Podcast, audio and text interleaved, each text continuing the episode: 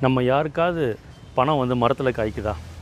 இல்லை நம்ம எல்லாருமே கஷ்டப்பட்டு காசு சேர்க்குறோம் காசு சம்பாதிக்கிறோம் காசை சேர்த்து வைக்கிறோம்.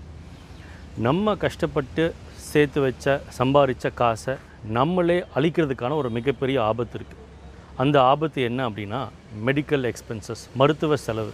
உங்கள் வாழ்க்கையிலேயே மெடிக்கல் எக்ஸ்பென்ஸ் அப்படின்ற ஒரு விஷயமே இல்லாமல் நம்மளால் பண்ண முடியும். There will be no medical expenses in a life இதுக்கு ஒரே ஒரு வழி தான் இருக்குது அதுதான் மெடிக்கல் இன்சூரன்ஸ் அல்லது ஹெல்த் இன்சூரன்ஸ் தமிழில் சொல்லப்போனால் மருத்துவ காப்பீடு. நூற்றுக்கு நூறு அப்படின்ற இந்த சிந்தனை பதிவில் நம்ம இருக்கோம். இப்போ நம்ம பார்த்துட்டு இருக்கிறது லைஃப் பேசிக்ஸ் வாழ்க்கையில் அடிப்படை. இதெல்லாம் கண்டிப்பாக லைஃப்பில் இருந்தாகணும். அந்த அடிப்படையில் ஹெல்த்தை பாதுகாக்கிறதுக்கான மிகப்பெரிய முக்கியமான ஒரு விஷயமா இருக்கிறது என்ன அப்படின்னா இந்த ஹெல்த் இன்சூரன்ஸ் தான். அது என்ன சார் இந்த ஹெல்த் இன்சூரன்ஸ் நிறைய பேருக்கு புரியாமல் இருக்குது நிறைய ஏஜென்ட்ஸ் நிறைய இன்சூரன்ஸ் மக்கள் இருந்தாலும் நமக்கு புரிதல் வந்து ரொம்பவே கம்மியாக இருக்குது நான் எந்த ஒரு ஆஃபீஸ்க்கோ இல்லை ஒரு கிளாஸுக்கோ ஒரு ட்ரைனிங்கோ கோச்சிங்கோ போனால் எவ்வளோ பேருக்கு இங்கே ஹெல்த் இன்சூரன்ஸ் இருக்குன்னு கேட்டால் நூறு பேரில் ஒரு நாலு அல்லது அஞ்சு. அஞ்சு சதவீதம் தான் எனக்கு தெரிஞ்சு கை தூக்கிட்டு இருக்காங்க. ஸ்டாட்டிஸ்டிக்ஸ் வேறையாக இருக்கலாம் பட் நான் பார்க்கின்ற விஷயம். அப்போது நம்ம லைஃப்பில் மெடிக்கல் எக்ஸ்பென்சஸே இல்லாமல் நம்ம பண்ண முடியும். நம்ம நினச்சிட்டு இருக்கோம் இன்சூரன்ஸ் கம்பெனிலாம் பயங்கரமாக காசு பண்ணுதுன்னு. அப்படி கிடையாதுங்க. இன்சூரன்ஸுன்றது ஒரு அருமையான ஒரு கான்செப்ட் நம்ம ஒரு நூறு பேர் இருக்கோம்னு நினச்சிக்கலாம். நூறு பேர் சேர்ந்து ரெண்டாயிரம் ரெண்டாயிரம் ரூபா போட்டால் என்னாச்சுங்க? ரெண்டு லட்சம். அப்போது அந்த நூறு பேரில் யாரோ ஒருத்தருக்கு உடம்பு சரியாட்டி அந்த காமன் பூல் அந்த ரெண்டு லட்சத்துலேருந்து நம்ம இன்சூரன்ஸ் எடுத்துக்கிறோம். மருத்துவ செலவுக்கு காசு எடுத்துக்கிறோம். அப்போ ஒருத்தருக்கு நாற்பதாயிரம் ஆயிடுச்சுன்னா அந்த ரெண்டு லட்சத்துலேருந்து நாற்பதாயிரத்தை எடுத்துக்கலாம். நாலு பேருக்கு உடம்பு சரியாட்டி சரியில்லாட்டி என்ன ஆகும் ரெண்டு லட்சத்துக்கும் மேலே செலவாக போகுது. அதை இந்த இன்சூரன்ஸ் கம்பெனி தான் உள்ளேருந்து போடுது. அதனால் இன்சூரன்ஸ் கம்பெனி வந்து பெருசாக ப்ராஃபிட் பண்ண முடியாது. நம்ம எல்லாருக்கும் நல்லது பண்ணுறது தான் அதனுடைய மைய ஒரு சென்டர் ஃபோக்கஸாகவே இருக்குது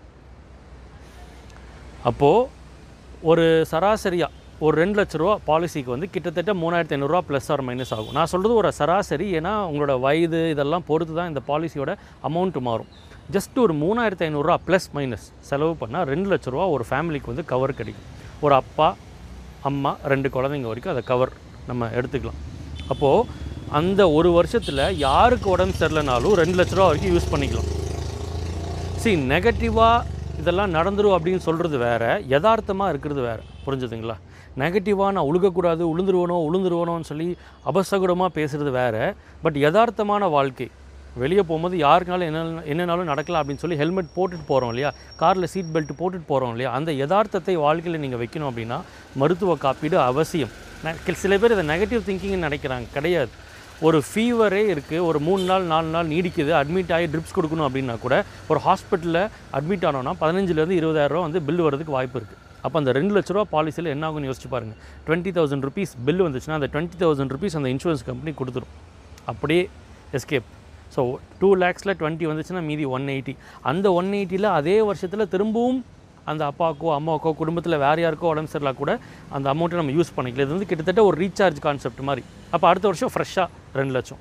இப்போ அந்த இருபதாயிரரூவா பில்லை வந்து இருபதாயிரரூவா ஃபுல்லாக கிடைக்குமான்னு கேட்டிங்கன்னா கிடைக்காது.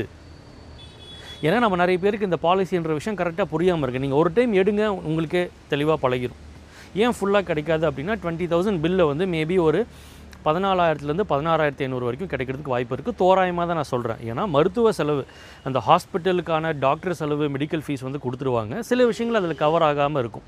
மேபி உங்களுக்கு ரூம் ரெண்ட் வந்து ஐநூறுரூவா லிமிட் கொடுத்துருப்பாங்க உங்கள் பாலிசியில் அல்லது ஆயிரம் ரூபா லிமிட் கொடுத்துருப்பாங்க. நம்ம எடுத்த ரூம் வந்து ஆயிரத்தி இரநூத்தம்பது ரூபா இருக்கும். அப்போ அந்த இரநூத்தம்பது ரூபா ஒரு நாளைக்கு ஜாஸ்தி ஆகுது இல்லையா? அப்போ அந்த மொத்த பில்லில் அந்த அந்த எக்ஸ்ட்ரா அமௌண்ட்டை நம்ம கொடுக்குற மாதிரி இருக்கும். ஒருவேளை நம்ம ஆம்புலன்ஸ் எடுத்துகிட்டு போயிருக்கல நம்ம பாலிசி படி ஆம்புலன்ஸ் அலௌட் இல்லைன்னு வந்திருக்கும். அப்போ அதுக்கு ஒரு ஆயிரத்தி ஐநூறுரூவா செலவாயிருக்கு. ஆயிரம் ரூபா ஆயிரத்தி ஐநூறுரூவா செலவாயிருக்க வாய்ப்பு இருக்குது அது இதில் கவர் ஆகாது.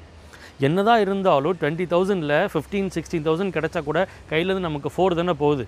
மீதி கடன் வாங்கி நம்ம சேர்த்து வச்ச காசை ஆர்டிஐ எஃப்டிஐ உடச்சி செலவு பண்ணி உருண்டு புரண்டு வரும்னு அவசியமே இல்லையே. இதையே நம்ம விடணும். சரிங்களா? அதனால் கண்டிப்பாக நீங்கள் ஹெல்த் இன்சூரன்ஸ் எடுக்கணும். எல்லோரும் சந்தோஷமாக இருக்கணும். இது யாரும் எனக்கு சொல்லாமல் விட்டுட்டாங்களே அப்படின்னு இந்த வீடியோ பார்க்குற யாரும் ஃபீல் பண்ணிடக்கூடாதுன்றதுக்காக என்னால் முடிஞ்ச விஷயங்களை இதை நான் உங்களுக்கு சொல்கிறேன் இதெல்லாம் எனக்கு எப்படி தெரியுதும் அப்படி தெரியும் அப்படின்னா சில ஹாஸ்பிட்டல்ஸ்க்கும் சரி இன்சூரன்ஸ் நிறுவனங்களுக்கும் ட்ரைனிங் கோச்சிங் பண்ணனால ஒரு சில புரிதல்லாம் வந்தது.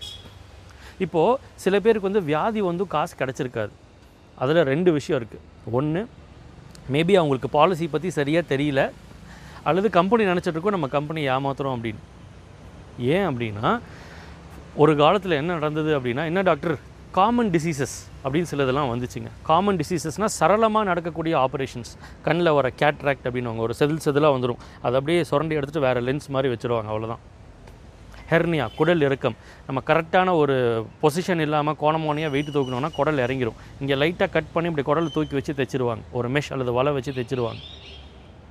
கர்ப்பப்பை யூட்ரஸ் ரிமூவல் கால் பிளாடரில் ஸ்டோன் இருக்குது அந்த ஸ்டோன் வந்து கேன்சராக மாறக்கூடாது அப்படின்னா அந்த ஸ்டோனை ரிமூவ் பண்ணுவாங்க. இதெல்லாம் ரொம்ப சரளமாக நடக்கக்கூடிய ஆப்ரேஷனாக மாறிடுச்சு. அப்போ என்ன பண்ணாங்க? ஒரு காலத்தில் சிலர் இதை வந்து மிஸ்யூஸ் பண்ண ஆரம்பிச்சாங்க. என்ன டாக்டர் கேட்ராக்ட் ஆப்ரேஷன் பண்ணுமா? ஒரு நாலு நாள் வெயிட் பண்ணுங்க டாக்டர் நான் போய் ஒரு ஹெல்த் இன்சூரன்ஸ் பாலிசி போட்டு வந்துடுறேன். நம்ம பண்ணிக்கலாம். அப்போ என்ன எப்படிங்க இன்சூரன்ஸ் கம்பெனி நடத்துறது? அதனால அவங்க ஒரு கண்டிஷன் வைக்க ஆரம்பித்தாங்க நீ பாலிசி போட்ட பிறகு உனக்கு உடம்பு சரியில்லை ஃபீவர் தலைவலி அடிபட்டுருச்சு கையில் ஏதோ அடி காலில் ஏதோ அடி யதார்த்தமாக ஏதோ ஒன்று ஆயிடுச்சு ஓகே நோ ப்ராப்ளம் கவர் கொடுத்துட்றோம். இந்த காமனாக வருது இல்லைங்களா? அதுக்கு ஒரு பட்டியலே வச்சுருக்காங்க. இந்த கேட்ராக்ட் அல்லது இந்த ஹெர்னியா அல்லது கர்ப்பப்பையில் கட்டி இருக்குது இந்த ஸ்டோன் இருக்குது இந்த மாதிரி விஷயத்துக்கெல்லாம் ரெண்டு வருஷத்துலேருந்து மூணு வருஷம் வரைக்கும் வெயிட்டிங் பீரியட் சில ஒவ்வொன்றுக்கும் ஒரு வருஷம் சிலருக்கு ரெண்டு சிலது மூணுன்னு இருக்குது இந்த ரெண்டு வருஷம் தாண்டின பிறகு உங்களுக்கு இந்த வியாதியெல்லாம் வந்தால் நீங்கள் காசு வாங்கிக்கோங்க. அப்போது அந்த வியாதி வச்சுக்கிட்டே நம்ம ஏமாற்ற ஏமாத்துகிற ஒரு நோக்கத்தோட பாலிசி எடுக்கக்கூடாது அப்படின்றதுக்காக இந்த இந்த இதெல்லாம் வச்சுட்டாங்க. அப்போ சிலர் சொல்லுவாங்க நான் பாலிசி எடுத்தேன் எனக்கு இந்த வியாதி வந்துச்சு கம்பெனி காசே தரல ஏமாற்றிட்டாங்க அது ஏமாத்தலைங்க அந்த பாலிசியோட கான்செப்ட் அந்த மாதிரி. அப்போது நீங்கள் நல்லா யோசிச்சு பாருங்கள் எவ்வளோ வண்டி ரோட்டில் ஓடுது. நம்ம எல்லாருமே இந்த வீடியோ பார்க்குற எல்லாருமே காரில் ஆட்டோவில் ஏதாவது ஒன்றில் போவீங்க அட்லீஸ்ட் வீட்டில் ஒரு பைக் காணிச்சு கண்டிப்பாக இருக்கும்.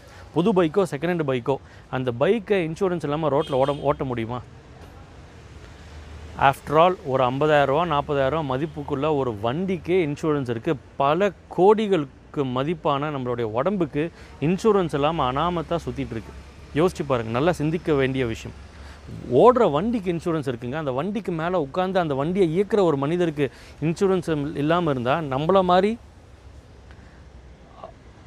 அறிவாளித்தனமாக செயல்படாமல் இருக்கிற ஒருத்தர் யாருமே இருக்க மாட்டாங்க. ரொம்பவே சிந்திக்க வேண்டிய விஷயமா இது இருக்குது அதனால் நீங்கள் கண்டிப்பாக ஒரு பாலிசி எடுக்கணும். உங்கள் ஃபேமிலி சந்தோஷமாக இருக்கணும். சில பேர் சொல்லுவாங்க சார் நான் மூணு வருஷமாக பாலிசி எடுத்தேன் சார். மூணாயிரம் மூணாயிரம் மூணாயிரம் ஒன்பதாயிரத்து சில்லற கட்டிட்டேன் சார். நான் ஹாஸ்பிட்டலுக்கே போகல சார். காஸ்ட்டு வேஸ்ட் ஆயிடுச்சு அப்படி நினைக்காதீங்க. யாரோ ஒருவருக்கு உங்கள் காசை யாரும் எடுத்து சாப்பிடல. யாரோ ஒருவருக்கு உங்கள் பணம் பயன்பட்டிருக்கு. காமன் பூல்னு சொன்ன இல்லைங்களா? எல்லாருடைய காசும் ஒரு காமனாக ஒரு இடத்துக்கு வருது. யாருக்கா உடம்பு சரியாட்டி இந்த காசு அவங்களுக்கு போகுது. அதனால் உங்கள் காசு யாருக்கோ உபயோகமாக இருக்குது அப்படின்றத நீங்கள் புரிஞ்சுக்கோங்க. நினச்சி பாருங்கள் நீங்கள் மூணாயிரத்தி ஐநூறுரூவாயே கட்டினா கூட பத்து வருஷத்தில் எவ்வளோங்க கட்ட போகிறீங்க முப்பத்தஞ்சாயிரம் கட்ட போகிறீங்க அந்த முப்பத்தஞ்சாயிரத்துக்கு பத்து வருஷத்தில் நமக்கு அட்லீஸ்ட் ஒன் டைமாவது ஏதோ ஒரு ஃபீவரோ ஏதோ யதார்த்தமாக நம்ம பேசலாம். நான் நெகட்டிவாக பேசுகிறேன் நீங்கள் நினைக்க வேண்டாம். யாருக்கு என்னன்னாலும் வரலாம். ஸோ நம்மளோட சேஃப்கார்டு பண்ணிக்கிறதுக்காக அது இன்ஃபேக்ட் உங்களுக்கு ஒரு கான்ஃபிடென்ஸை கொடுக்கும். நான் சேர்த்து வச்ச காசு இருக்கும் எங்கிட்ட எங்கிட்ட பணம் ஒட்டும் அப்படின்ற ஒரு கான்ஃபிடென்ஸ் இருக்கும்.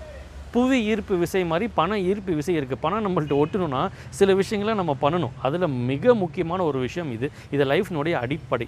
சரிங்களா? சிலருக்கு கவர்மெண்ட்லேருந்து இந்த பாலிசி இருக்கும் இருக்குன்னா இருந்தால் நல்லது. ப்ரைவேட் கம்பெனியில் இருந்தீங்கன்னா கம்பெனி உங்களுக்காக எடுத்திருப்பாங்க. அப்படி எடுக்காட்டி நீங்கள் உங்களுக்கு எடுத்துக்கோங்க. இது எங்கே சார் கேட்குறதுனா ஒரு இன்சூரன்ஸ் ஏஜென்ட்டை கூப்பிடுங்க. கண்டிப்பாக நம்மளை சுற்றி நிறைய இன்சூரன்ஸ் ஏஜென்ட்ஸ் இருக்காங்க. அவங்களாம் ரொம்ப நல்ல மக்கள். நம்ம நல்லா இருக்கணும்னு சொல்லி ஒரு ஒரு கிளைம்னா பதட்டப்பட்டுட்டு நமக்காக கம்பெனிலேருந்து காசு வாங்கி தராங்க. இது கேஷ்லெஸ் ட்ரீட்மெண்ட்லாம் இப்போ பண்ணிக்கலாம். கையிலேருந்து போட தேவையில்லை. கேஷ்லெஸ்ஸாக பண்ணிக்கலாம். அவ்வளோ சுமூகமாக இருக்குது அதனால் ஆன்லைனில் நீங்கள் செக் பண்ணலாம். ரொம்ப நல்லது வந்து கண்டிப்பாக உங்களுக்கு தெரிஞ்ச ஒரு ஏஜென்ட்டாவது இருப்பார். அவரை கூப்பிட்டு நீங்கள் கேளுங்க. எல்லா விதமான பாலிசியை பற்றி கேட்டுட்டு அவங்க என்ன சொல்ல வராங்கன்றத ஃபுல்லாக உள்ளே வாங்கிக்கோங்க. ஏன்னா நிறைய பேர் வந்து ஏஜென்ட்ஸ்னால ஏதோ சேல்ஸ் பண்ணுறாங்கன்னு நினச்சிக்கிறாங்க. நமக்கு நல்லது பண்ணுறாங்க உங்களுக்கு ஒன்று தெரியுமா? Insurance is a subject matter of solicitation அப்படின்னா நீங்கள் இன்சூரன்ஸை தேடி போக முடியாது. இன்சூரன்ஸ் உங்களை தேடி தான் வரும். உங்களை ஒரு ஏஜென்ட் வந்து பாலிசி போடுறீங்களான்னு கேட்குறாங்க அப்படின்னா உங்களை நீங்கள் பாராட்டிக்கணும். ஏன் தெரியுமா? நீங்கள் ஆரோக்கியமாக இருக்கீங்கன்னு அர்த்தம். சிக்காக இருக்கிறாங்க அப்படின்றவங்களுக்கு பாலிசி வந்து லேஸில் கிடைக்காது. ஆரோக்கியமாக இருக்கிறவங்களுக்கு தான் பாலிசி கிடைக்கும். அப்படி உங்களை தேடி ஒருத்தர் வராருன்னா நீங்கள் கொடுத்து வச்சவங்க தயவு செய்து பாலிசியை போட்டுக்கோங்க. வானலாவிய வெற்றியை நீங்கள் அடைய என் மனமார்ந்த வாழ்த்துக்கள். My best wishes for you to achieve sky rocketing growth நீங்கள் நல்லா இருக்கணும். This is James Vineeth signing off